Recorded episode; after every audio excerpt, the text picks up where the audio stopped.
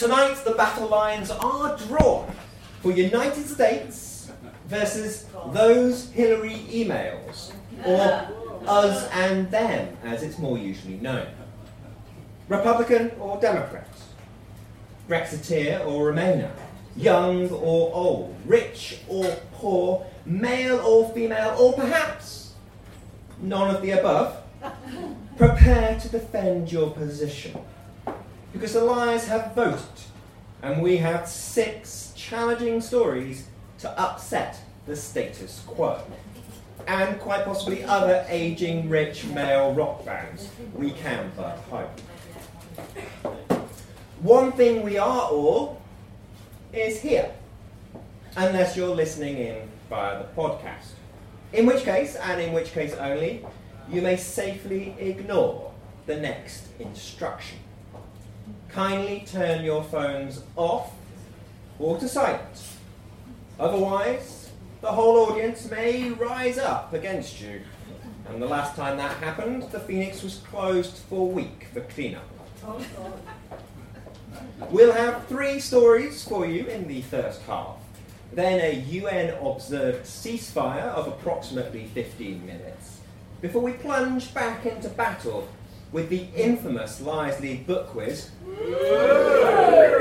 and 3 more equally divisive tales. And so, our first story of the evening will be We She by J.A. Hopper, and be read by Charlotte Werding. J.A. Hopper finds dolls really creepy, but she always wanted to ride a dinosaur.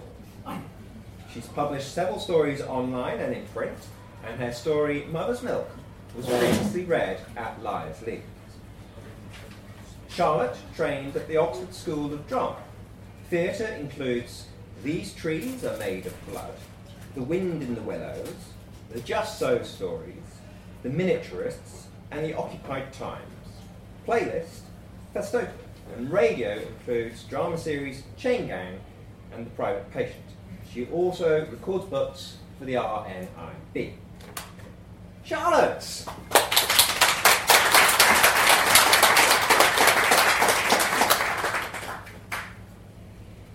We are all she.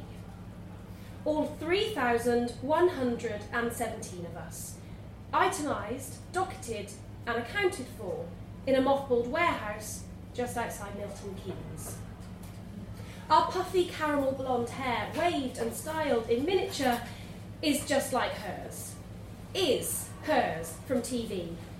Our kiss-shaped lips, pink as guava pulp, are hers too, wearing her sensual sneer of command. Her full name is Empress Sheba, an 80s reboot of Wonder Woman in response to the success of He-Man, the empowered heroine of a big-budget pilot commissioned by a toy company with its eye on the tea-time prize.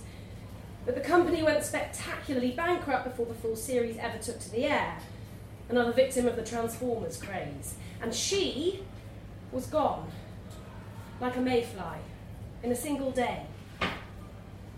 Susan Faye Saunders, the actress who played her, had a career of sorts afterwards, but it never got that good again. You might say her big break broke her. We know these things because we are her. There is some of her in all of us, and we can feel her still in our bendable plastic bones. But we, the action figures, the empowering Barbie alternatives that were the whole point of the exercise, we who were going to conquer every home in the land from under the Christmas tree, we remain perfect, untouched by time. There is little to do but think, here in the cool darkness of our storage facility, piled high in our pristine boxes on undisturbed loading pallets soft with dust. We, she, primarily conceived as a woman of action, not reflection, yet with nothing but time on our posable battle hands, we have become quite the philosophers. Some of us are fatalists, some nihilists, some cleave loyally to Susan Faye's own personal brand of Californian spiritual optimism, for all the good that did her. All of us are stoic, wired into forgotten cartons, stacked in cavernous blackness. You rather have to be. There used to be more of us, 3,144 to be precise, and that was just the first batch, but a few dozen have been lost over the years to damage and pilfering. We are rather attractive, after all. If a box or two should tumble from a shelf and end up in a pile of birthday presents for a warehouseman's daughter, who is to notice? And who are we to complain? From these vanished sisters, and from our original, of course, the ageing, still beautiful, diminishingly beautiful Susan Faye, we glean all that we know of this world. Perhaps all we will ever know. We know that toys are to be played with. We know that the first thing most modern girls do with us is strip off our strokable fun fur robes and dress us in glitter, sequins, and lace. Though this is not our taste, nor usually practical, she is a Stone Age princess imbued with super strength and magical powers who rides a loyal Tyrannosaurus Rex called Trixie. We do not object. Those of us who are played with are grateful. Those who are not feel the years trickle by, waiting our turn, wishing and hoping. Any indignity would be bearable. Magic marker makeovers, forced transvesticism in Action Man cast-offs, being the stick in a game of fetch. Only to feel the touch of light on our pale rubber skin, the sticky, warm grip of little girl hands. Where is Susan Faye now? Not Hollywood, not anymore. We think she may have moved to Vegas. Sometimes we get a whiff of baked air in our sealed nostrils, a strobe of neon behind our ever-open green eyes. We used to taste echoes of the Zinfandel she preferred, but over the past few years we've woken with whiskey on our silent tongues and a throb in our plastic heads worse than when they punched our hair plugs in. Sometimes our backs ache, sometimes our wrists, the old injury she got from dinosaur riding in the sequence in The Doomed Pilot. We remember the day we were modelled from her, coming into being as the latex was laid over her lovely face to create a perfect mould. How happy she was, how beautiful, how strong. She was a dancer once. We have not felt her dance in a long while. We would like, just once, to feel her dance again. The lightness in our own fixed limbs, the whirl in our heads that comes from breathless, dizzy joy, not a third shot of bourbon. We would like her to be happy, for when she is happy, so are we, and when we are happy, well, perhaps one day we will find out what happens then. Perhaps one day light will flood in on our faded boxes and we will hear the gruff song of forklifts, as a cult TV special reminds the nostalgia audience of what she could have been.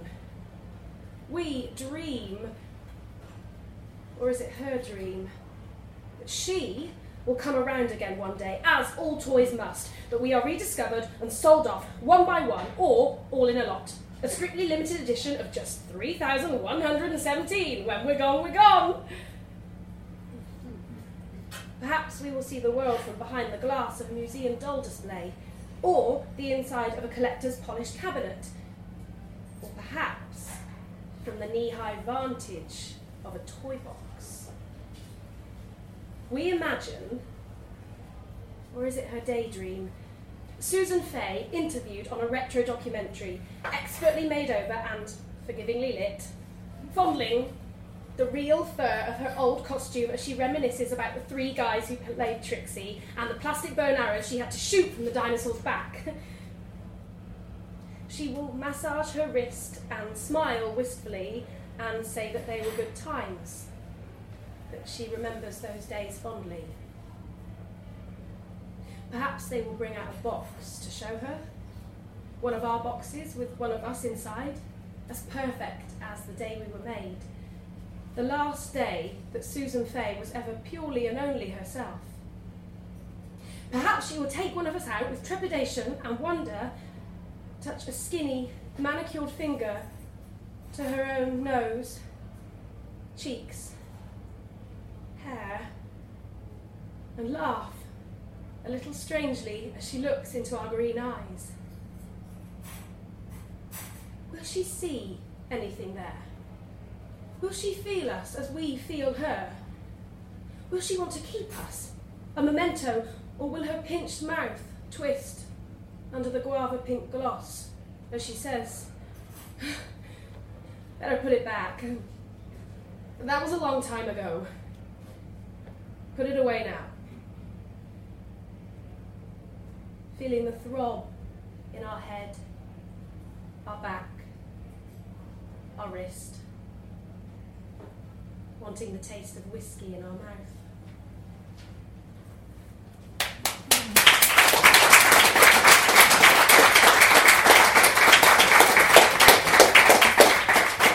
Thank you, Charlotte. Our second story will be Sharing by Judy Berkbeck, read by Carrie Coon. Judy has an MA in creative writing from Exeter and has stories published in Litro Online, The Red Line, and The Lampeter Review, with one forthcoming in Anthology 9. A debut novel will be published by Holland House Books in May 2017. She lives in Yorkshire. Carrie's recent theatre includes Mrs. Tarleton in Shaw's Miss Lyons, Hetty in Guilt, My Family in Hula Hoops Were My Downfall, Grace in Mouthplay. And Carrie will be touring later this year with Arachne Press's Liberty Tales, reading Free White Tower with her alter ego, the writer, Caroline E. Carrie!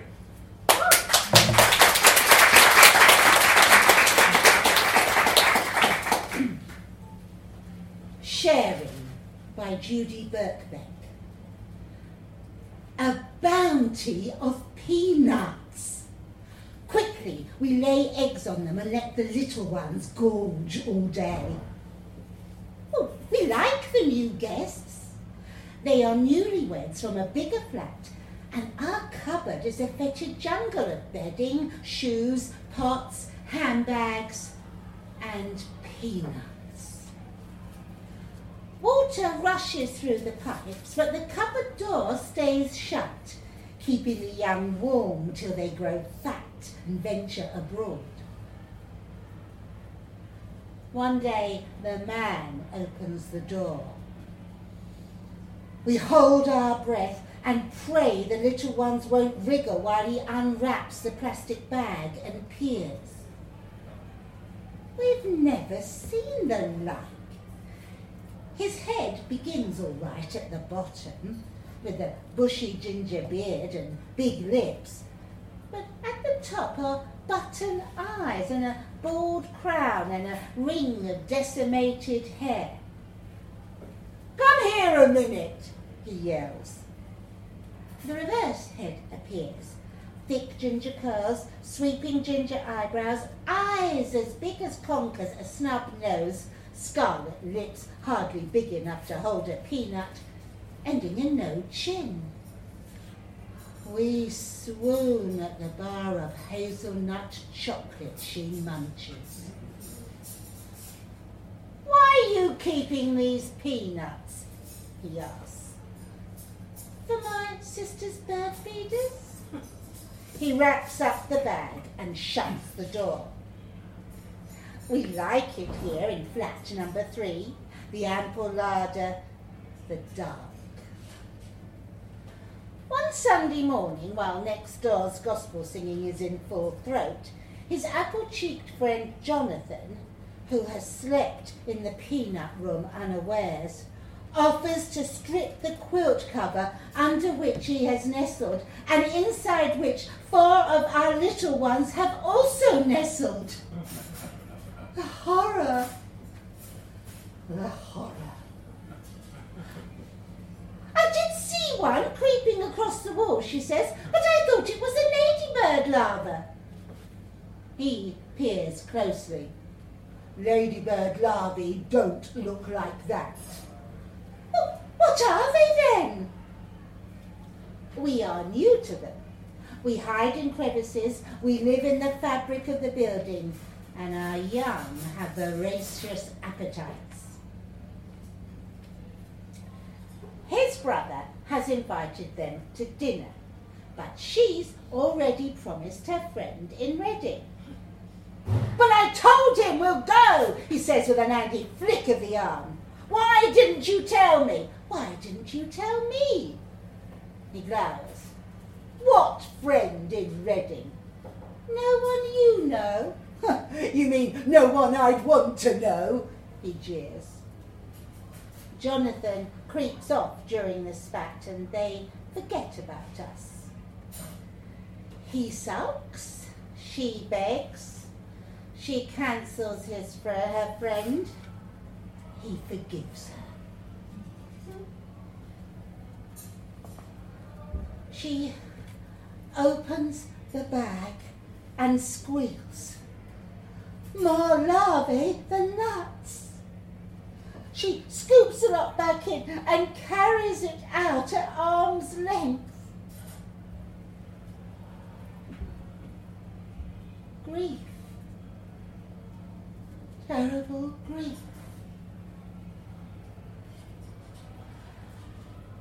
We know not what fate they will suffer. We would retire deep into the shafts of the building, and when we return, the cupboard is bare. He sprays all over, round the frame, in the corners, liquid hissing. After a day, the nasty minging stuff is gone, and we creep back. That night, we cross the room and enter the wardrobe. The layers of warm, tasty cloth with pockets and seams that make perfect nests. One careless daytime outing, that's all it takes.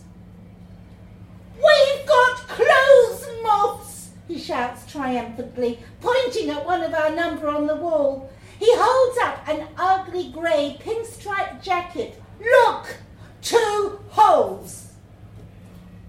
But it's hardly a disaster. The rats in the basement bit through a freezer to get at a Black Forest gatto. She comes running, gasping, declaiming against us. We only want to live, same as them. We breed. Like them. From cracks and gaps we watch while they lay each garment on the bed and inspect every fold, every recess. They stuff half into a bin, bags amid moaning and sighing. I'm going to lose money on this wretched place, he says. The old flat never had pests like this. And it was quiet, none of those police sirens. This area was supposed to be up and coming. My mother counted 16 sirens in an hour last time I phoned. And next time I'll throttle that yappy dog myself, 3 a.m. He places a blue check shirt in the bin bag. Half my clothes are wrecked, he grumbles. Here he comes again with his spray can all over the wardrobe and our cupboard. We secretly emigrate into the next room. Within a day, all textiles are encased in plastic zip bags. The metal teeth too close for ovipositors to fit between. But no matter. The new room has reams of paper, and paper is delicious. We lay our eggs in the creases, especially the books. they don't know yet. Clothes moths indeed. They sleep in the paper room. Well, stupidly, we've grown brazen with the unwonted success and parade in the open till we realise they're coming to bed. While they lie there, they put sticks in their mouths and set fire to them. She fondles a gold ring. You're so romantic, she murmurs. Who else would have a dog as a best man and hang the ring round its neck? They put the burnt remains of the sticks in a dish. The bedclothes rustle and they emit their strange noises. They think sex is not just for procreation, not even for procreation. Really, they should be more careful. These human creatures are everywhere. We have heard tell they increase by 13 million every month. So who are the pests? We wait for the snigger-like snores to begin. His clamorous ones, hers sotto voce in syncopation, before sneaking out to mate while our babies feeds. Rumbled while he is away. A little salty by one of us, clinging to the wall, harming no one. No shouts or shrieks this time. From her pocket she takes a tissue and pounces, jubilant.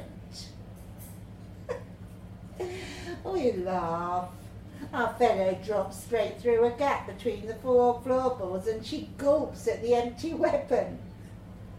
We like it under the floor. Our little ones feed on the dust and crumbs. We love flat number 3, especially the peanut room with the gappy floorboards. Carpets are okay, but bare is best. I bought a swatter, he announces when he returns. He whacks the wall and it swishes. The wind warns us of its coming, and they stare at the unblemished flat head while we watch gleefully from below. You did what with my books? She yells. Well, they quoted thousands of pounds to bag and take away everything and fumigate. That is just not an option. You had no right.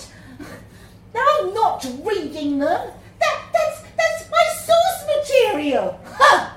So you could launch yet another novel into the void. She marches to the wardrobe and grabs an armful of bag jumpers. They get physical. They get loud. We sit quiet. They've woken us up. Our normal day begins when theirs ends. Don't make out it's all about the moths, he says, pretending you weren't flirting with Jonathan yesterday. What? Because I laugh at his jokes? He's very witty. You laugh at his jokes. Perhaps you're flirting with him.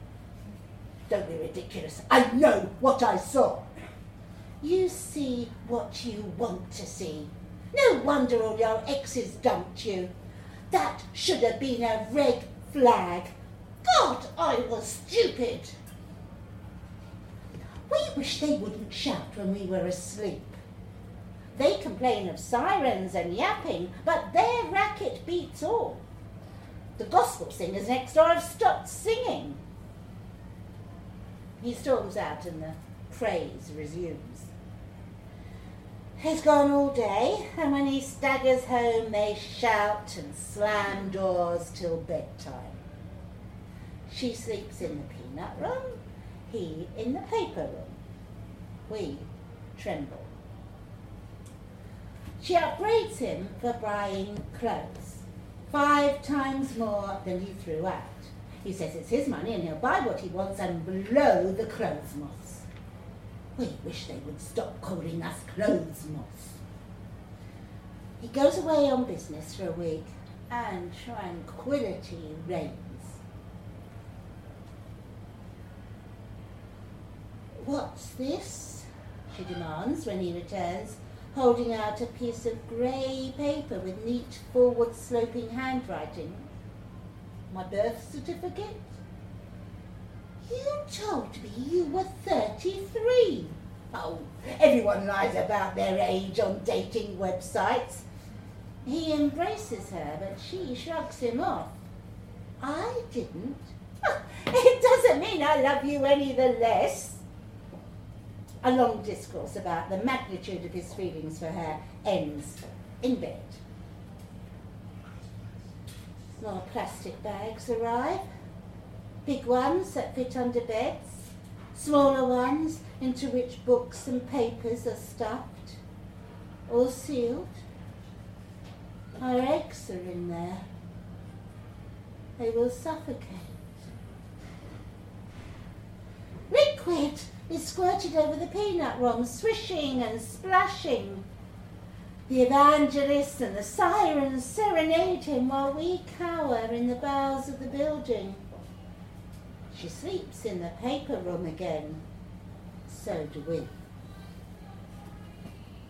"Mothballs," she says. "What? Stink the whole flat out?" We agree. Don't they know these things are poisonous? We flee downstairs at the mention of the word and send up a scout at intervals, but it's okay. The balls are made of fragrant cedarwood and we perch on them in full view of our guests. We crave cedarwood, but we loathe the sealed bags.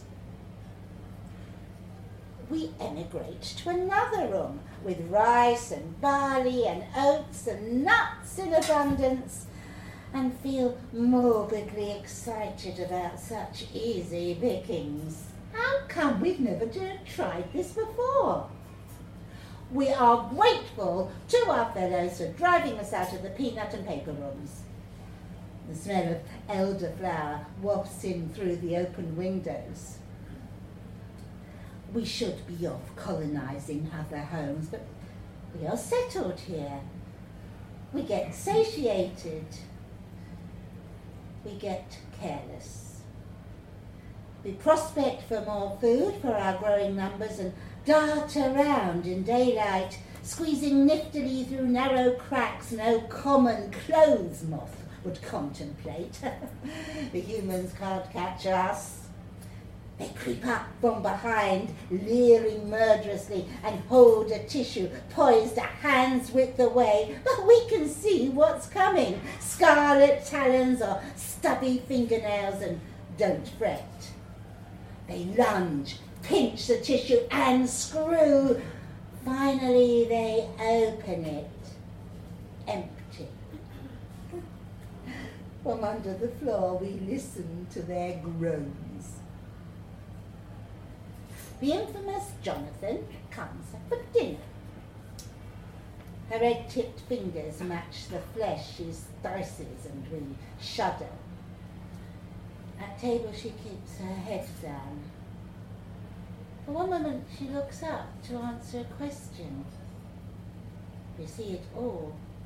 The way our resident man suddenly sits tall and glowers, fingering his spoon, and even the curls on his head perk up. He loses the appetite for the dinner she's cooked, while Jonathan munches on manfully, and we swoon with longing at the chocolate pudding. He leaves rather early, we think. He's hardly out the door before a fight ensues. They're back to sleeping separately, but we stay in the new banquet room. "Just keep out of sight," we tell our larvae. It's war. Multiple tissue attacks, squirting, swatting, but we are legion now. More zip bags arrive. Our guests spit fire. Well, a suitcase does it. Neither has noticed it against the wall under the bed, but while he's away she spots it and examines the contents as if an egg might lurk in every recess, every seam, It does. Inside a purple box, she reads through a bundle of papers, yellow and frayed. For ages, she stares at the faded ink, breathing noisily, her hair scraped back against her scalp. She's still kneeling when he breezes in, wearing a black and yellow top like a monstrous wasp, and the cataclysm breaks out. What's this? Her voice wobbles. I don't know. He's not looking. Let me read it to you. My dearest darling, how I wish you were here in my arms. I'm so sorry about your mother passing on. You must be a great comfort to your father. Need I go on? It's historical, he splutters. You're right, it's historical. 6 different women regretting your mother's death. Would that be the mother at our wedding? The flat erupts and our antennae tremble. The sirens go unheard. The yappy dog goes unheard. 3 days later, they leave, taking some of our eggs and wriggly infants with them. We're sorry they have gone. We haven't forgotten the generous gift of peanuts. We resign ourselves and wait patiently for a new supplier.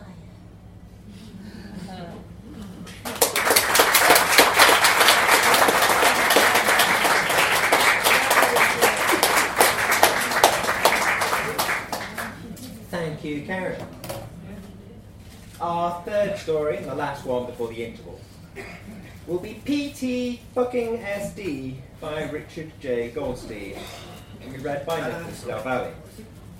Richard has been writing for almost 25 years and has published 60-something stories in the literary and sci-fi fantasy horror presses. He's the lapsed ER doc and lives with his wife, kids and grandkids in the mountains east of Santa Fe, where it's pretty quiet. Thanks. Nicholas trained at Bristol Old Vic. Since leaving, he's toured Austria with Vienna's English Theatre, performed in All's Well That Ends Well and Anne Boleyn at Shakespeare's Globe, played Mercutio in Romeo and Juliet by Theatre Sottovoce, understudied in the National Theatre's production of A Small Family Business, and most recently played Ferdinand Antonio in The Tempest at the Southwark Players. Richard!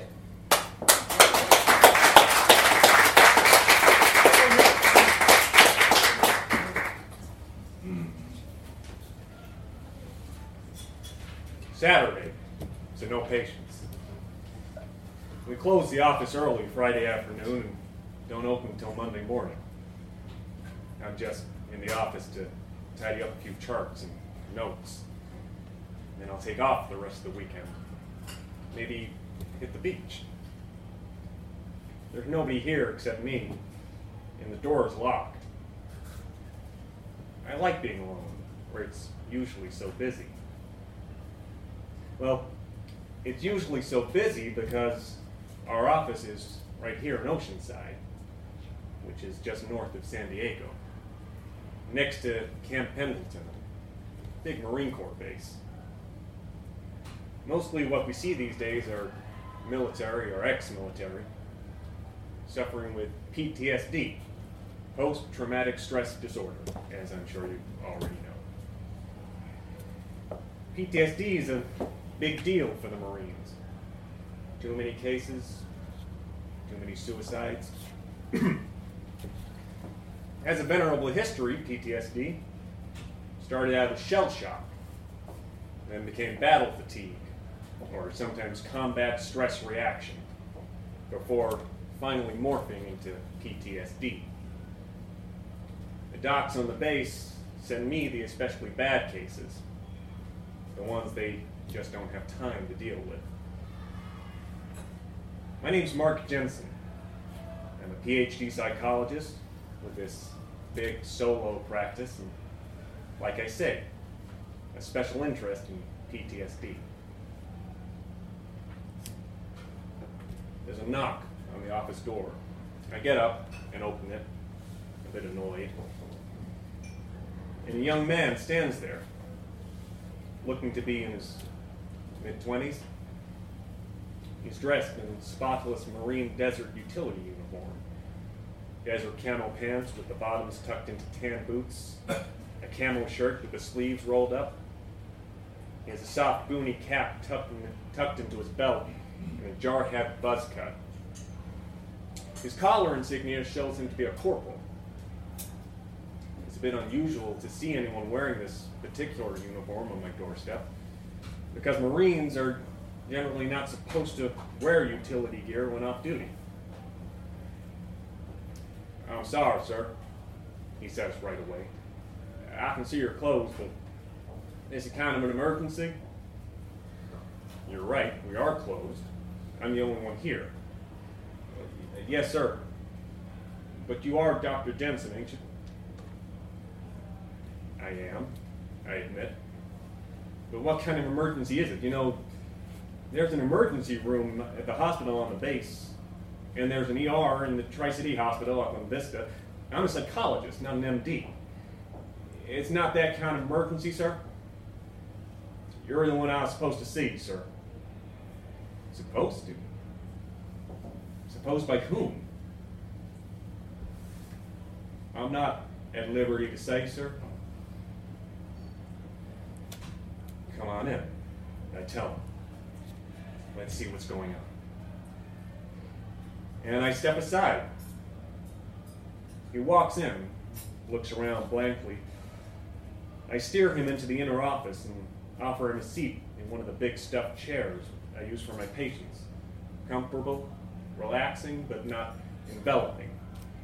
Guys with PTSD, one of which I'm guessing this kid's going to turn out to be, they don't like to be enveloped.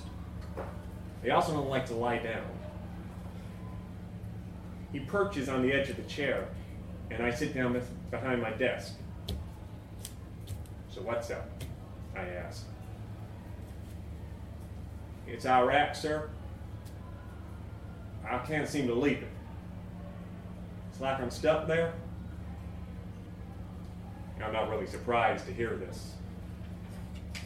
"Have you discussed this with your CO?" I ask. "No, sir. It was you I was supposed to see. And I can't go to my CO, sir." "Well, I don't mean to get all regulation on you, but it's better if active military comes here for channels, you know, a formal referral from the base hospital." "Sir," he says, "I'm not active military." "But," and I point at his uniform. "Yes, sir, that's part of the problem, part of being stuck, sir." I'm intrigued by this kid. I can see my idle Saturday afternoon plans evaporating. "Look, son," I tell him, "I can't promise I can take this on without official sanction, but why don't you just tell me a little bit more about what's happening? Then you and I can decide together on the best strategy and what's safest for you." "Yes, sir," he agrees. "That's fine, sir." "Let's start with your name," I tell him. "My name, sir? It's Rafael Saavedra, sir." He leans forward, forearms on his knees. "Sir, what I want to talk about is something that happened in Haditha. You know Haditha, sir?" "Haditha? Isn't that where a bunch of Iraqi civilians were killed, supposedly by the Marines? November 2005, if I recall.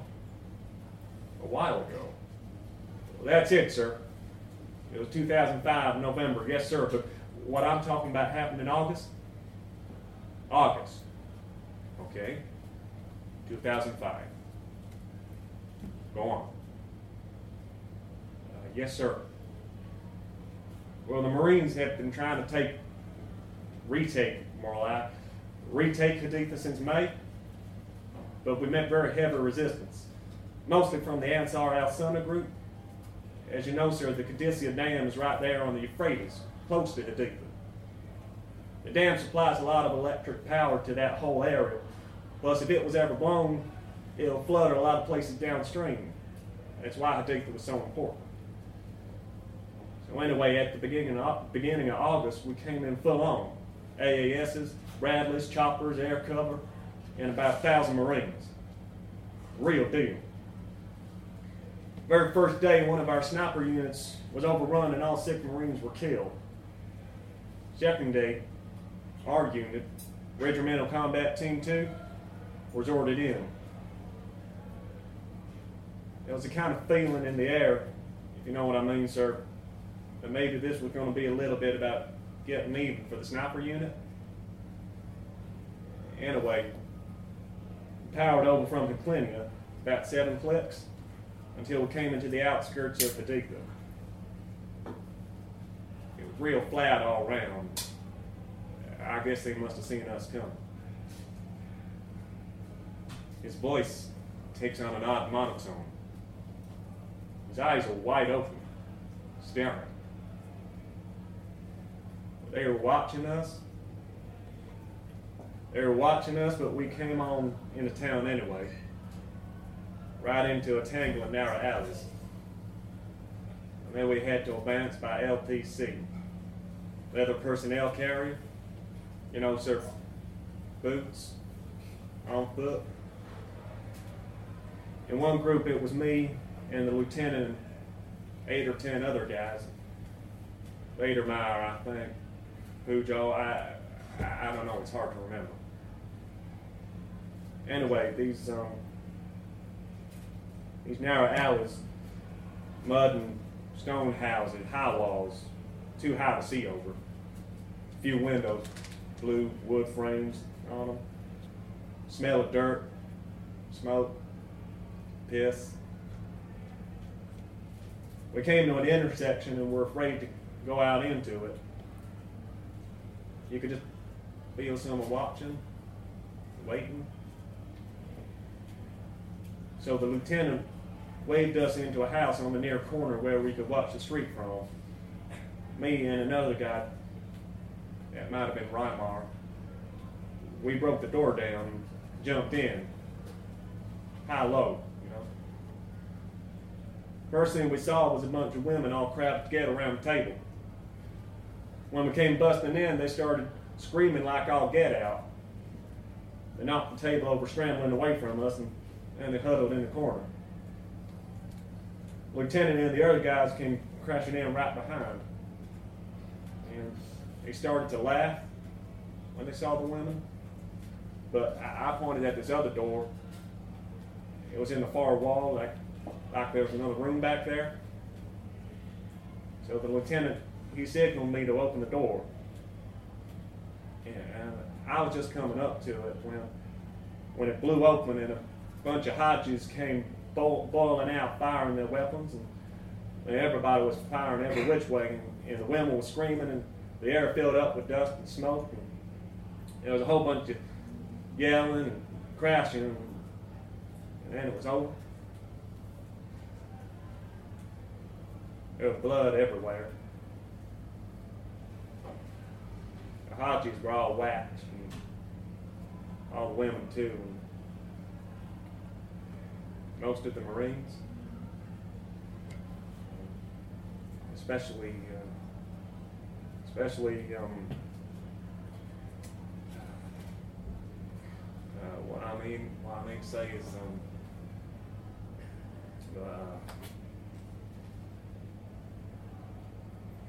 he chokes up. He drops his face into his hands. Go ahead. Cry if you need to. You wouldn't be the first Marine to cry in this office, and you won't be the last. I get it, what you're saying. Do you, sir? he says, his voice muffled in his hands. He looks up at me, face pale as paper, eyes bright. Do you? Sure. Sure, I get it. I tell him again. You can't figure out why you survived, why you're still alive, and all your buddies are dead. And maybe if you've been quicker, they wouldn't be. And as if that wasn't enough, you just can't believe you helped to kill those women. No, that's not it at all, he says, his bright, bright eyes on me. Sir, I didn't survive. KIA killed in action, got my head and chest all shot up, all shot to hell, right when they came through the door. He stands up, and now I can see that the whole front of his utility shirt is soaked in dark blood. And his hair all shiny with it. I lurch to my feet, my whole body shaking. Is this some kind of goddamn gag? It's not fucking funny. Who the fuck are you? Sir! Corporal Rafael Saavedra, sir! 24601, sir! KIA in Haditha, Iraq, 2nd of August 2005, sir! Stop saying that! I scream. And he leans towards me. I can smell the stink of blood and dust and old sweat on him. The real weird thing, sir? I mean, the real weird thing, sir? Is that the lieutenant did survive. He didn't get hit at all, sir. Not even the brains. He waved me to that door, and then he took cover behind the table like a goddamn chicken shit.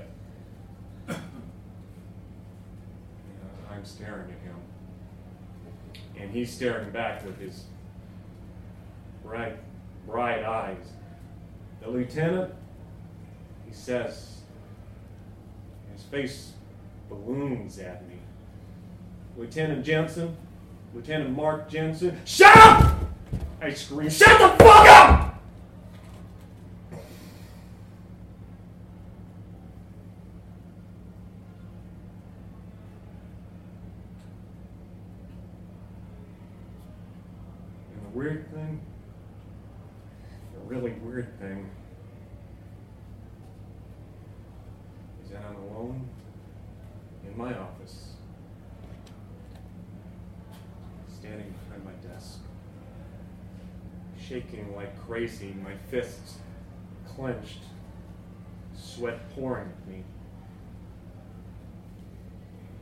shouting at nobody. Nothing.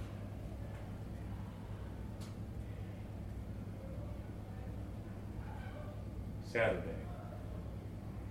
says my desk calendar, which I can see as I'm standing there.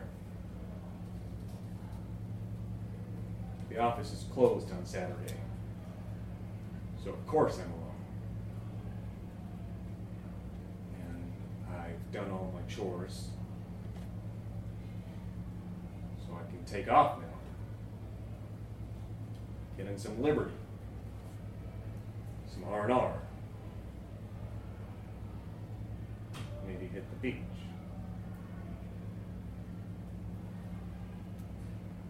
I need some chill time. I have a very busy practice here. Mostly I see Marines suffering from PTSD.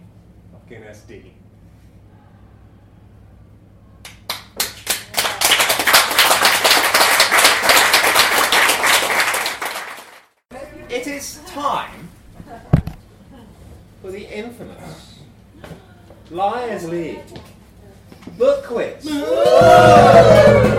at which you can win books. We have how many books? We have 4 books. Whoa! Shall we introduce the books? Yes, we shall. Our very first book which features many a Liars' League author and is published by our publishing partners Arachne Press, is Liberty Tales, stories and poems inspired by the recent anniversary of the Magna Carta. We had to pay good money for this book, even though both of us are in it. So this, and Carrie, and anyone? And there was what? Yeah, there's a couple of the authors tonight. Yes, well, David Guy. Yes, you're in it, aren't you? Yeah, fantastic. So we can recommend it very, very highly. We also have Little Exiles by Robert Dinsdale, which is really interesting. It's about in the Second World War, certain children were exported to Australia, and it's about one of those kids who was abandoned by his mum and has to make his way back.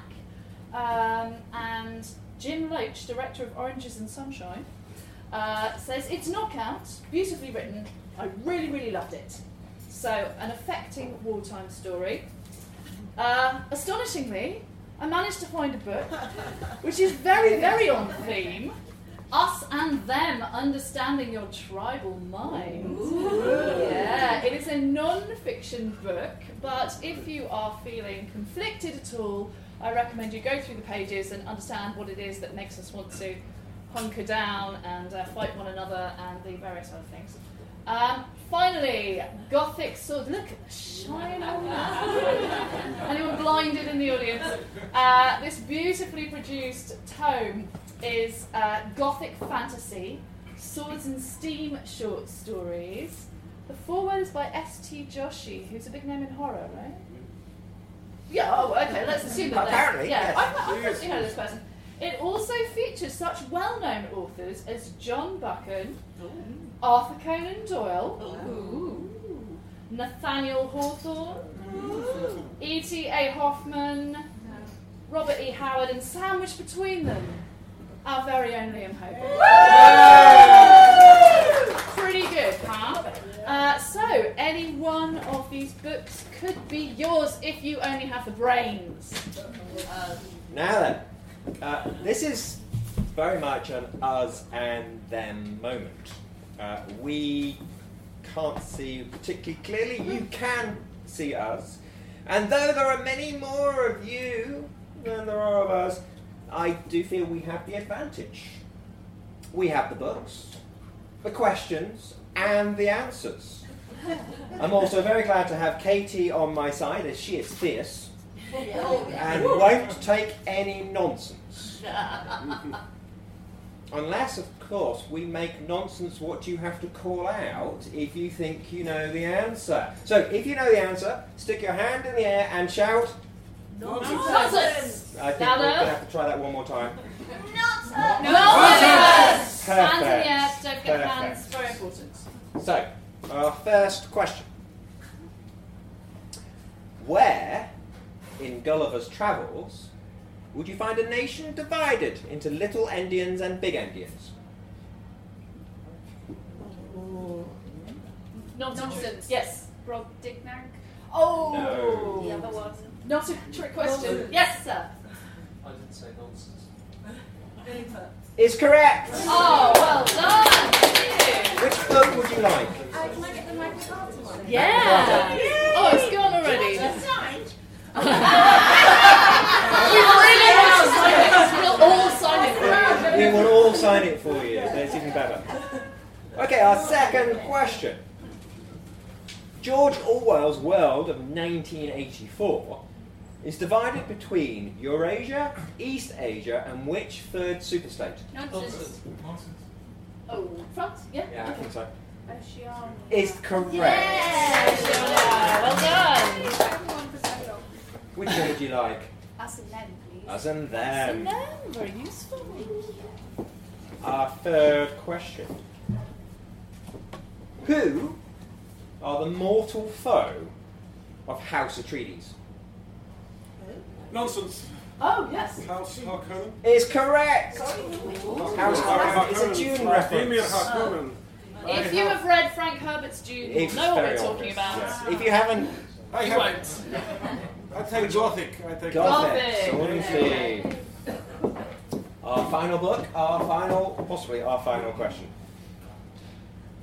In which 1871 children's book Do the Red Queen and White Queen face off? Nonsense. Oh, yes, madam. Alice through the Looking Glass. Is correct. Oh, she got it. Slightly a trick question, but yes, you didn't fall for that trap. Right, shall we get on with the stories? Yeah. We're just going to wait for those lights. Are they going down? Yeah. Excellent. Oh, that was good. And so, our first story of the second half will be The Reading, or Performance Anxiety, by David Guy, read by Peter Kane. David is a writer of a number of picture books for children, including The Saddest Bear of All, Do Not Disturb the Dragon, and Spiders Are Wonderful. His short story, The King and the Light, appears in the forthcoming Liberty Tales anthology, published by Arachne Press. Peter has worked for A and BC, the Royal Shakespeare Company, and the BBC Radio Drama Company. An award-winning recorder of audiobooks, he has read over 100 titles, everything from Ian M. Banks, Neil Gaiman, Andrzej Sapkowski, to Jonas Johansson and Paul O'Grady, from the sublime to the cool-blind. It is Peter's first time at Liars' League.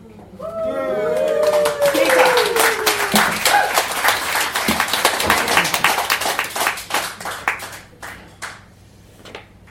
The Reading, or Performance Anxiety, by David Guy.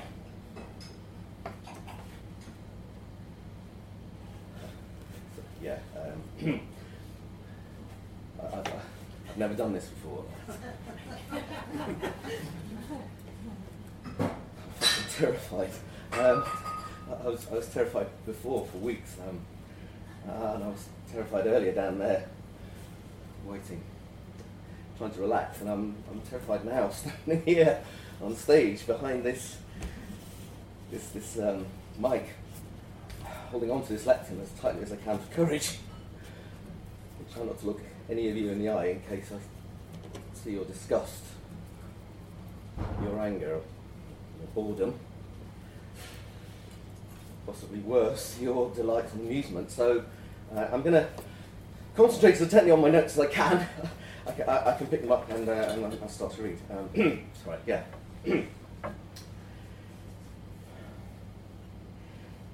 Yeah. I've never done this before. I read out loud, word for word, from the page. So, sorry if it's, I give you an amiable shrug. At least I hope it's amiable. And then finish my sentence. It's a bit shit. A couple of you laugh. Not many. Not for long. The audience equivalent of a polite smile. So anyway, I say, I hope this is okay. A slight pause before the next line. I've been dreading this all week, and I tried to say that. I say that with a laugh, but at least I managed a sort of forced, unnatural-looking smile.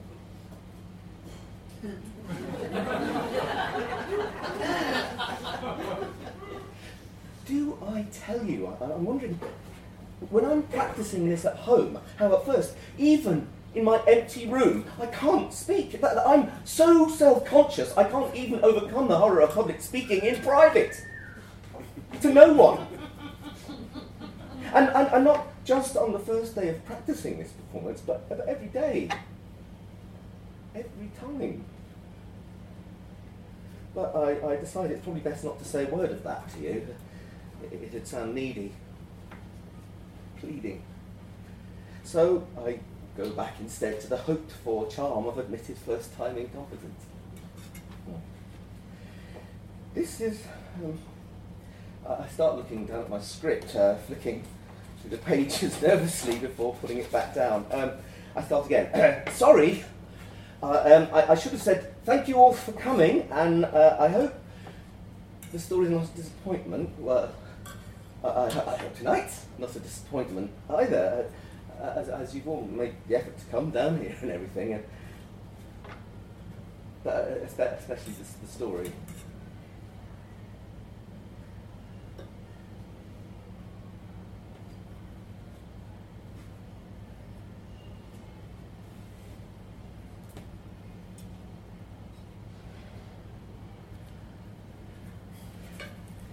Is this long silence as embarrassing for you as it is for me? Is my voice as inflectionless, as emotionless as I always fear?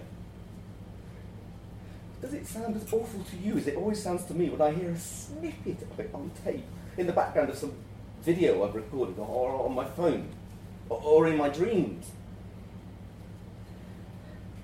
I've read somewhere that about how it's best to never ever think about the sound of your voice, not when you're speaking, when you're giving a speech. But I've started now. I have to stop. It's like being told at the dentist or whatever not to swallow. You're told not to swallow, and you think, okay, I won't swallow, and then only then do you realise how desperate you are to swallow. You'll choke if you don't, and you can feel your tongue absolutely huge in your mouth, and if you don't swallow, you'll fucking die. You'll choke on your own tongue, and you'll forget how to breathe. You will fucking die. I'm trying not to think of the true sound of my own voice, and yet I have to speak. I just have to close my mind to it and carry on and read. So I go back to my notes. I read. I speak.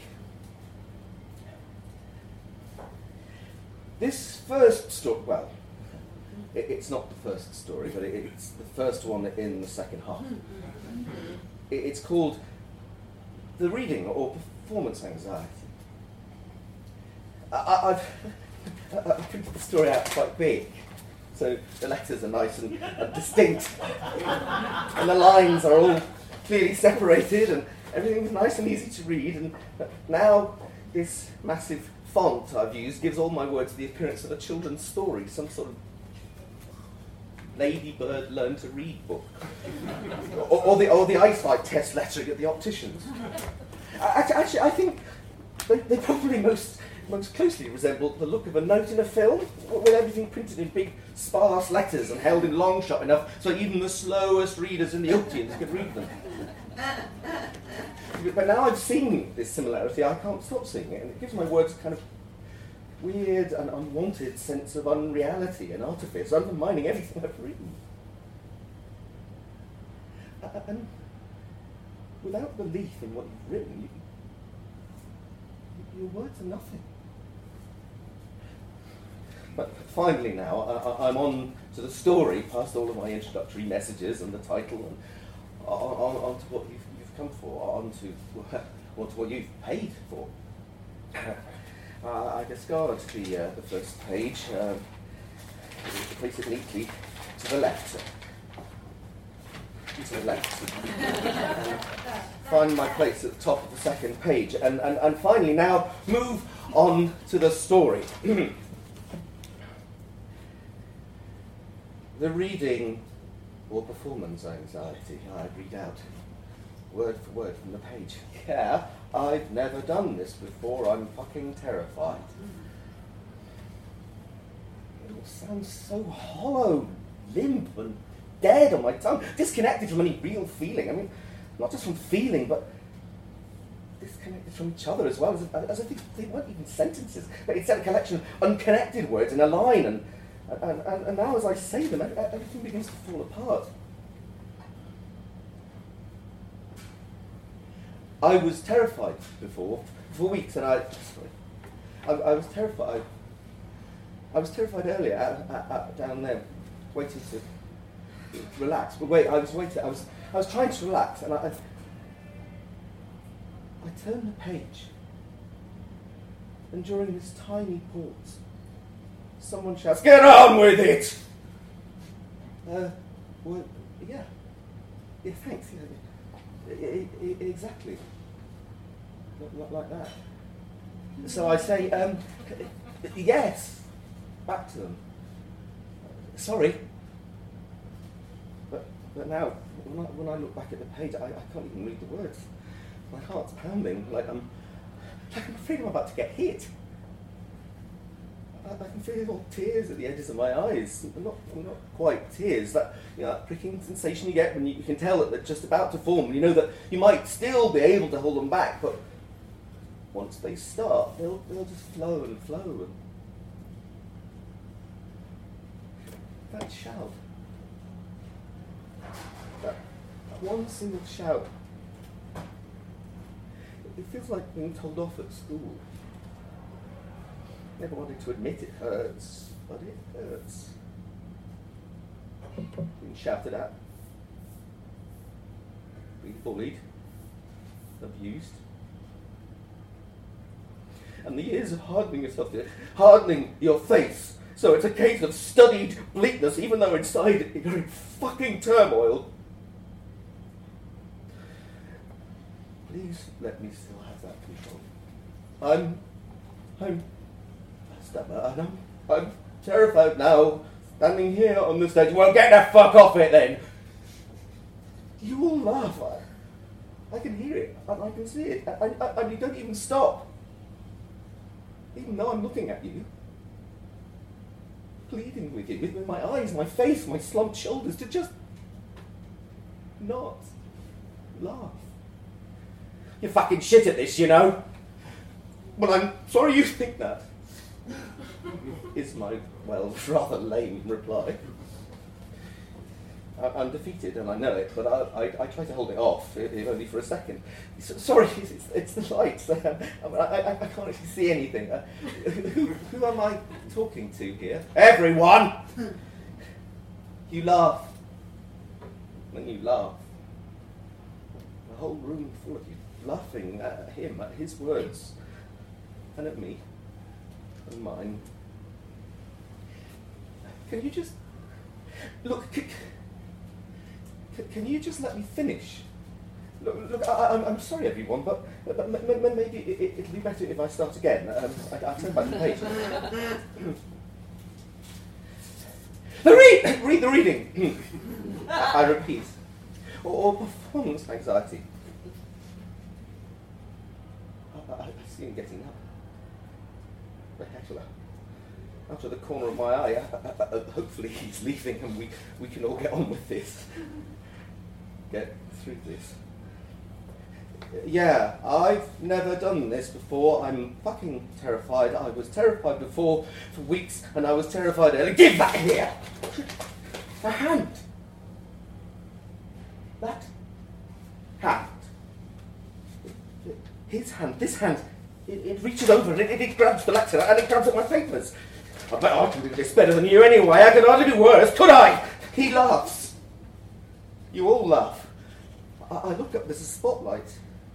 That one there that's shining directly into my eyes. And I can only see this person, this heckler, this intruder. I can only see him as a shadow. They're the audience. I can't see any of you anymore. I can't see him at all. It's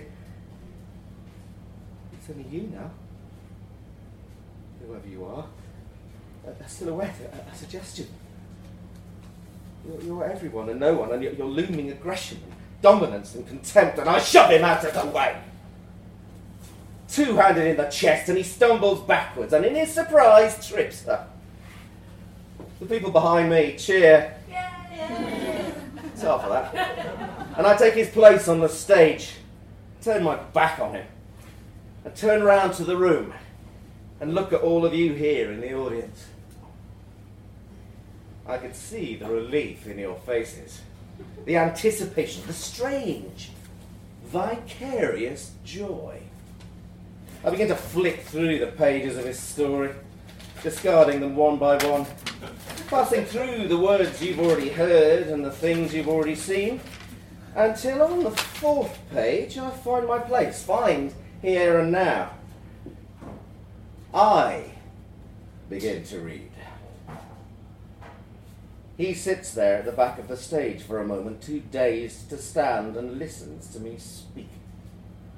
I read his words, shout them out confidently as if they were my own, and I speak them with a clarity and a conviction that he could never match. As if his words, the words, are mine now, as if they have always been mine, always will be mine. He can't bear to watch. Can't bear to watch me, my performance, my usurpation. And he crawls behind the curtains, gets up and stumbles his way down the passages to try and escape, to get away, away from the stage, away from all of us, away from his embarrassment, his failures. He opens the fire escape and there's a sudden rush of silence as the freezing cold air hits his face, and he imagines me stopping, triumphant, as I reach the end of his story. He pictures me bowing slightly, taking his applause, the pages of his words littering the stage around my feet. I step around the podium, and I hold my arms wide, and I bow again, and I smile, and I wave, and your ovation grows and grows, and then finally begins to subside. And now, his tears start to flow.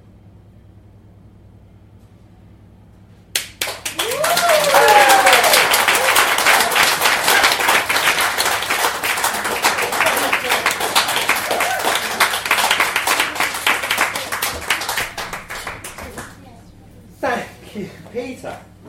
We've never had a stage invasion on Liars' League before. I think that counts. And so our fifth story of the evening will be Five Baby Rats by Michael Sarno, read by Silas Hawkins. Michael is an educator from San Francisco. Bostonian by birth, he's also lived in Spain, Panama, Australia, Nicaragua, and the Dominican Republic. Michael writes non-fiction and fiction around issues of identity, culture, and place. His work has been published in the Travel Anthology, Queer Magazines, and a few other places. Silas continues the family voiceover tradition. He is the son of Peter Darlick Hawkins and Rosemary Emergency Ward 10 Miller. Favourite voice credits include Somerton Mill, Latin Music USA, and podcasts for the Register. Silas!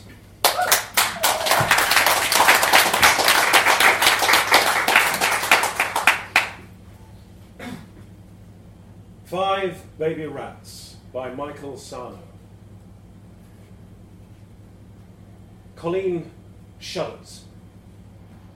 What do you mean? What should we do with them? Eyes closed, the disgust shakes through her gently, vibrating her neck and rolling through her shoulders and down her spine before settling in a wiggle at her waist. Joey replies with a nervous smile. Yeah, what do you mean? Booms Matthew. They've got to go. Matthew means to imply they will kill the young creatures, and Colleen agrees with a fervent nodding, though in her mind she imagines driving out of the city into the woods somewhere to deliver the little beasts to freedom. Joey gives them both a slight nod to confirm his misaligned agreement as well. He is thinking about how to keep the creatures healthy while obscuring them from everyday life in the apartment. The three roommates look back down towards the ground. Five baby rats are running at a frenzied pace from wall to wall of a makeshift enclosure. They bounce off the back of a recliner lying on its side. The tipped surface of a broad coffee table and the front of an antique suitcase give the rats considerably less relief.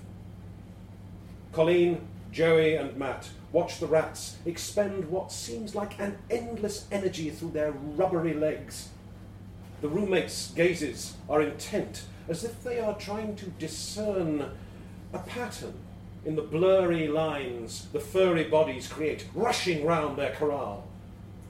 Colleen looms over them, her head cocked on one side, eyebrows heavy with pity. Matt's stance is assertive, his jaw protruding over his crossed arms. Joey crouches close above the frenzied creatures, pupils practically popping past his lashes. Matt clears his throat. So, where do we buy rat poison? The other two heads snap towards each other. His eyelids batten, hers widen. Hesitating, Joey says, "We're not going to kill them." Matt furrows his brow. "What else would we do?" Until this moment, Joey has been thinking about how to create a safe haven for the rats, where they could live alongside the roommates, cohabiting the apartment peacefully and separately. He prepares to defend this idea, knowing that some argument will have to hold in the tears that are brimming in Colleen's eyes, while appeasing the hard line of disdain between Matt's lips.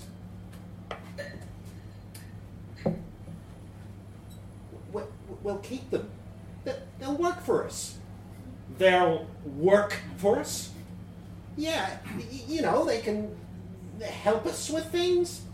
Jesus, Joey, what are you talking about? They aren't exactly little fucking customer service reps, are they? They're rats. And they're babies. They don't even know where they're going. Look at them banging their heads back and forth. Exactly. Look how fast they go. We'll put them on little, those little wheels that hamsters run on, and they can power things for us. They'll be like little engines for us. It'll be eco-friendly. Matt rolls his eyes and grunts. He uncrosses his arms and looks at Colleen. She doesn't meet his gaze. I think we should just let them go. They're just going to get back in here if we let them go, Matt says in one long breath. He sits. I know. She pauses. That's why we should drive them far away. We'll take them back where they belong. Where is that? Asks Matt. Oh, I don't know, like a forest somewhere. Matt chuckles, shakes his head. Joey pops up off his knees, claps his hand, he rubs his palms together as if moulding a plan to shake. He paces, feet shuffling, eyes darting. Oh, okay. He says. He stops moving. We'll scoop them up. We'll get them in a bag. We'll get them in Matt's car, in the trunk, in tight. We'll get on the highway and head west. We'll get off on one of the rural roads. We'll find some woods, and then we'll let them go.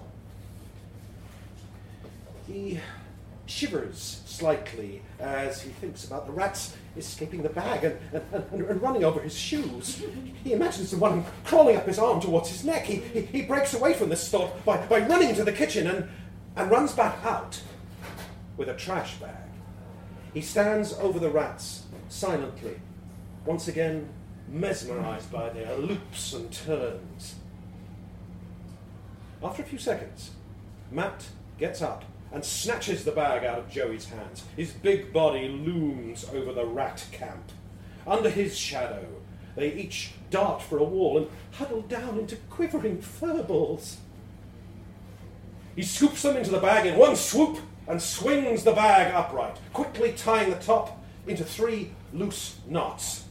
The rats begin punching the plastic with their bodies like corn kernels popping into the foil on the stove. Colleen looks on with trembling lips. Joey tries not to think or look. He opens the door of the apartment and begins down the stairs. Matt follows, Colleen more slowly. They reconvene in the garage, where the chilly air provokes their impatience and irritability. Matt throws the rats into the trunk, Colleen lets out a tiny yelp "Oh!" as they hit the carpeted floor. Joey is already in a passenger seat looking for maps in the glove box. Matt and Colleen get into the car. The slam of their doors and the consequent bellow of the engine reverberate loudly within the garage. Through the thick windows of the old car, their muffled voices bounce off the cold plaster walls as well. The voices get louder and begin to compete with each other. They are spitting destinations and routes. They are sparring empty wallets and bank accounts. They are spouting social theory and animal knowledge. They are turning from words to groans and guffaws, and finally, sighs. Matt wins, but not without concessions. They will kill the rats, but they will do so humanely. They exit the car, but leave it running, while Matt keeps a tight grip on the neck of the bag above the rats. Joey works on undoing the knots. Colleen simply observes, her eyes a bit vacant. She can see the slight shaking of each rat's body within the lump they've formed at the bottom of the bag. When Joey has untied the last knot, he and Matt bend down and bring the mouth of the bag to the tailpipe of the sedan. They hold the bag at an angle so that gravity and slippery plastic keep the rats close to the ground. Joey holds the mouth of the bag around the tailpipe. They each stare into a different corner of the room. They wait for what feels like an hour. Finally, Colleen steals a look. Every other second or so, a lump forms in the wrinkled plastic as the rats attempt to break through their shroud. They are weak. Matt turns to look, and then Joey, too. They all have the same reaction. Eyes glaze over with remorse. Pity grows in stomachs, weighted, and guilt begins to itch at their necks. Colleen stands abruptly and walks to a storage pile by the wall. She returns with a baseball bat and not a word. Joey stands and grabs the empty guitar case at his back. Matt walks towards the front end of the car where a shovel stands at an angle. When he's back, Joey has already removed the mouth of the bag and tied a new, looser knot in its neck. The languid black bounces continue between their feet. They go to work.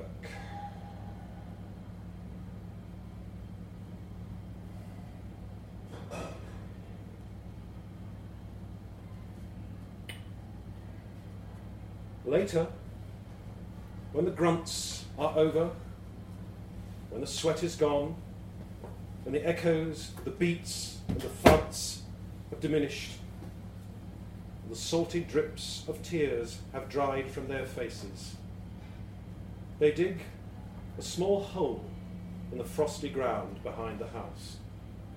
When the bag is tipped and the bodies fall into the hard earth, the roommates feel released. Then, as they begin to toss lumps of frozen earth over the rats, one furry belly twitches. First like a sigh, slow and exaggerated, and then faster and faster, like a beat. Horrified, Matt uses his shovel to swing the body out of the hole and fling it across the yard. He quickly returns to the rest of the soil to its place over the other bodies and pats it awkwardly. The survivor inches to safety under the fence.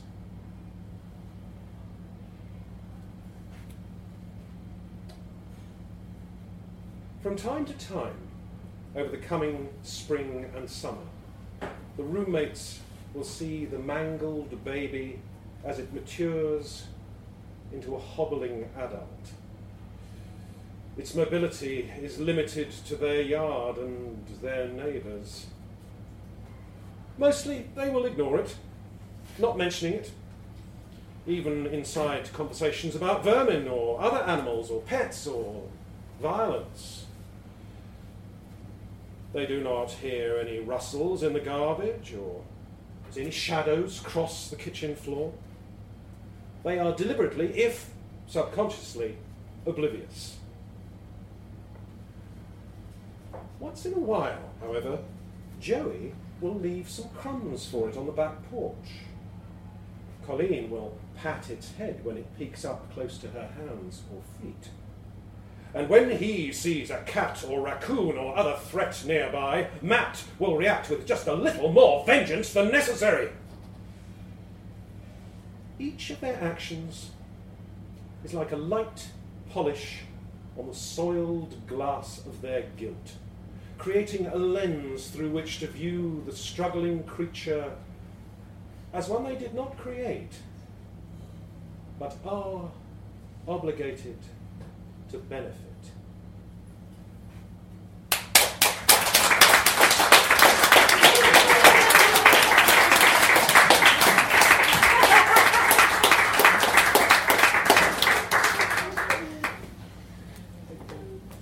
Thank you, Silas.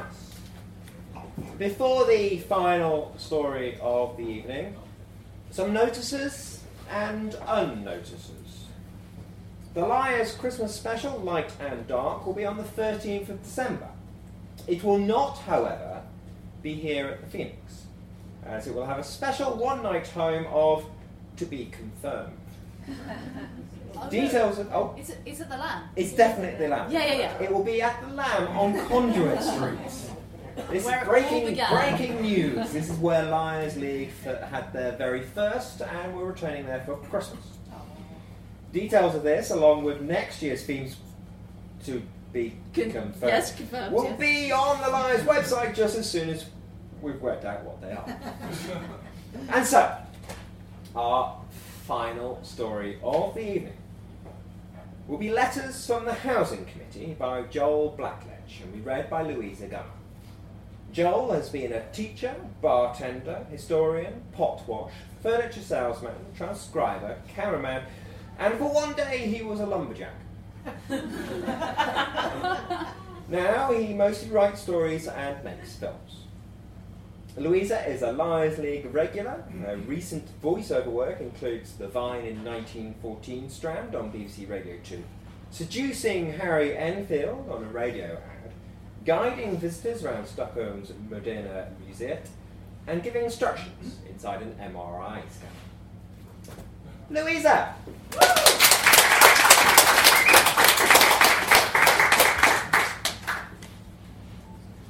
Letters from the Housing Committee by Joel Blackledge. Dear Lorna Fullingham, it is our pleasure to welcome you to Starling House as its newest resident. All of us in the building were delighted to receive your submission. We're a jolly community here in the block, always living in a neighbourly spirit and ready to band together for the common good. We do hope you find flat 11B to your liking. We're afraid the previous resident was something of a slob, but we were thorough with the clean-up. Let us know of any residual offensiveness and we'll tackle it together. You'll find a community of like-minded neighbours here at Starling House. Our values are tolerance, inclusion, and togetherness. Learn those words, friend, because here they are ideas by which to live and die. You'll notice that every other flat with a balcony on the southern wall has a planter of flowers. There's a pattern of geraniums, chrysanthemums, and marigolds, alternating with a bouquet of nasturtiums and crocum, the latter of which your balcony falls into, being on the 11th floor. The effect, when seen from the retail courtyard, is quite something. Let us know if you need any help getting your flowers to bloom. Rubbish collection is on Wednesdays, recycling on Thursdays. Welcome again. The Housing Committee.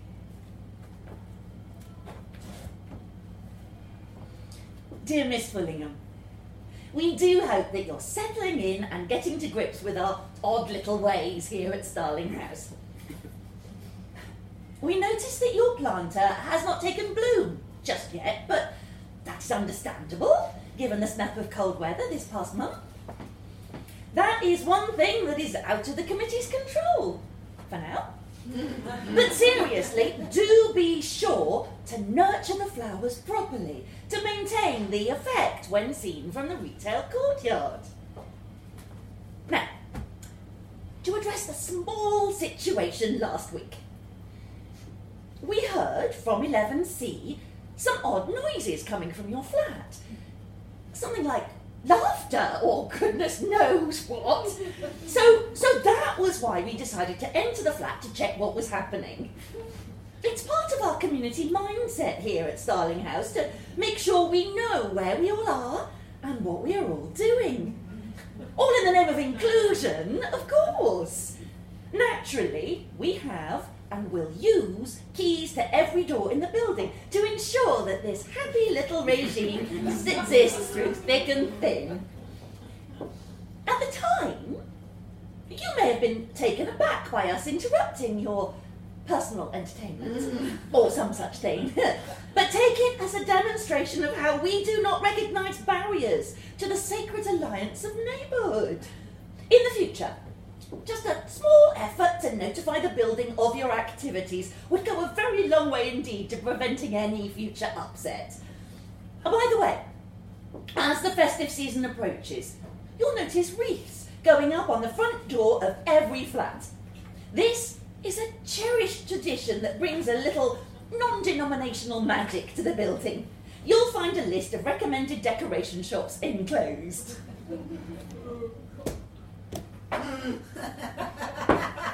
Dear Miss Fullingham in 11B, what a wonderful time the holidays can be. A time for coming together and celebrating what we share in common. Singing carols, cooking meals, playing games. Truly, it is a season built to eradicate all differences between us. So what a shame it was for us to pass through the building and see the barren, empty door of 11B, still absent one wreath. Every other door, you will have noticed, has a wreath, and some we have even ornamented with tinsel and winter bunting. Loneliness is an epidemic in this country. A killer. We guard against it at all turns, and this means bringing each and every individual into the collective. Small things like a wreath on every door, well, they just make all the difference. That's what we believe. To another matter. We have noticed that you keep unusual hours in your coming and going among the building. Now, while we have not yet found the need to declare an official curfew, and while there does exist a theoretical right to freely move at all times, we would like to remind you that as a resident of Starling House, you now exist as one part of a whole, and there are responsibilities entailed therein. We point again to our core values: tolerance, inclusion, and togetherness. If a community is to embody the spirit of tolerance, then it is necessary for its members to behave in a way that is tolerable. If it is to be inclusive, then members must include themselves. And if Starling House is to continue to live in the spirit of togetherness, it is crucial to eliminate discord. Please bear in mind this the next time you feel like staying out doing goodness knows what with goodness knows who until goodness knows when o'clock, and making a fractious din with the elevators that disturbs the rest of us. Season's greetings.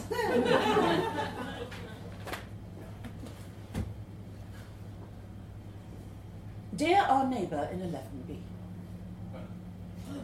bees making honey, ants collecting food, wolves hunting prey. How glorious the miracle of collective action. Yet how fragile, too. It's never easy when a single agent undermines the efforts of the group. Just one bent cog can make the whole machine collapse, as we in Starling House know all too well. Without wishing to be indelicate, we feel compelled to address the recent visits of a certain gentleman caller. Now, to an extent, the company you keep is your own business. But this building is our home, and its peaceful happiness is the business of all of us. To be frank, the din made by you and this man was disruptive, obnoxious, and quite offensive. Copulating in a manner that is not only audible but deafening is hardly done in the spirit of community. We refer you again the neighbourhood values and insist upon applying a level of rigour when it comes to this particular moral turpitude. The rest of us manage our lovemaking without such a cacophony, and you would do well to do the same. We were dismayed to receive your letter complaining about stains uncovered beneath the carpet in your flat. But as you know, we take cleanliness and order very seriously here in Starling House, so such an oversight is unfortunate. Your letter made reference to the stains resembling a dark-coloured, rust-coloured stain. But we would like to put to rest any concerns you have on that score. Yes, the previous tenant was quite a slob, but after he was expelled from the community, we were very thorough with the clean-up. We do hope that we'll have no such problems with you joining us. Your recycling has so far been neat enough, although perhaps a little packed with ready meals for our general taste. By the way, your work on the balcony planter has really been lacklustre. We remind you that you were accepted into this community on the understanding that you would be joining us in mind and not just body.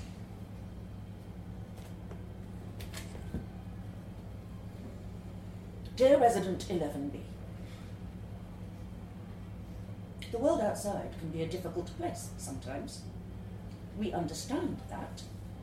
Indeed, this is why we work so hard to cultivate such a thriving community within the walls of Starling House.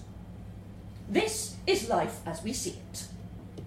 There is the world outside, and then there is our home, which means the entire building. To put it simply, 11B, there is no need whatsoever to install additional locks to the front door of your flat, as we discovered you had done last week. All residents should feel free to move around the building as they wish, knowing that their neighbours are happily working with them towards the same goals and within the same ideas. If we all locked our doors, well, who would know what we'd be up to, separated and segregated into our own little boxes? Such a scenario is quite literally unthinkable. An important part of keeping a community secure is surrendering this inane desire to deviate from the group. It's the reason we all agree to speak the same language and use the same currency. Why behave as a lone agent in that regard, and you'll simply provoke chaos? And that is no good for anybody. Additional locks are not necessary. They are a security risk and an unfriendly blight on the landscape of harmony that is Starling House. Locks or no locks, we will be paying you a visit soon enough to discuss this and reiterate the community values in intimate terms. We are confident that with a little persuasion, you will appreciate our way of seeing things. The joys of conformity are subtle, but many, as your happiness becomes our happiness.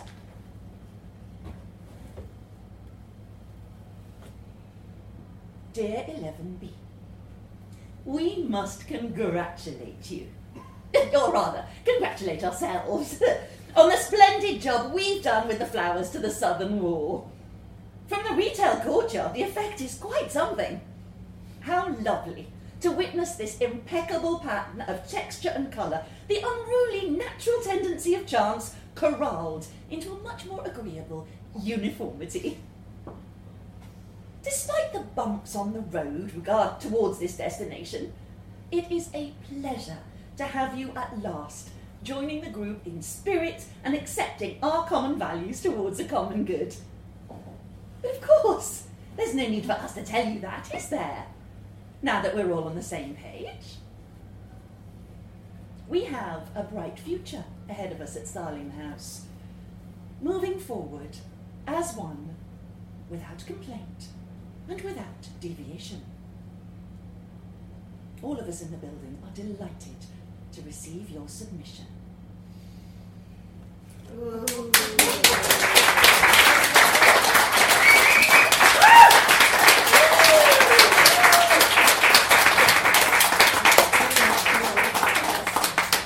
Thank you, Louisa. And that brings our evening to a close. The results are in, and there is, after all, more in common than that which divides us.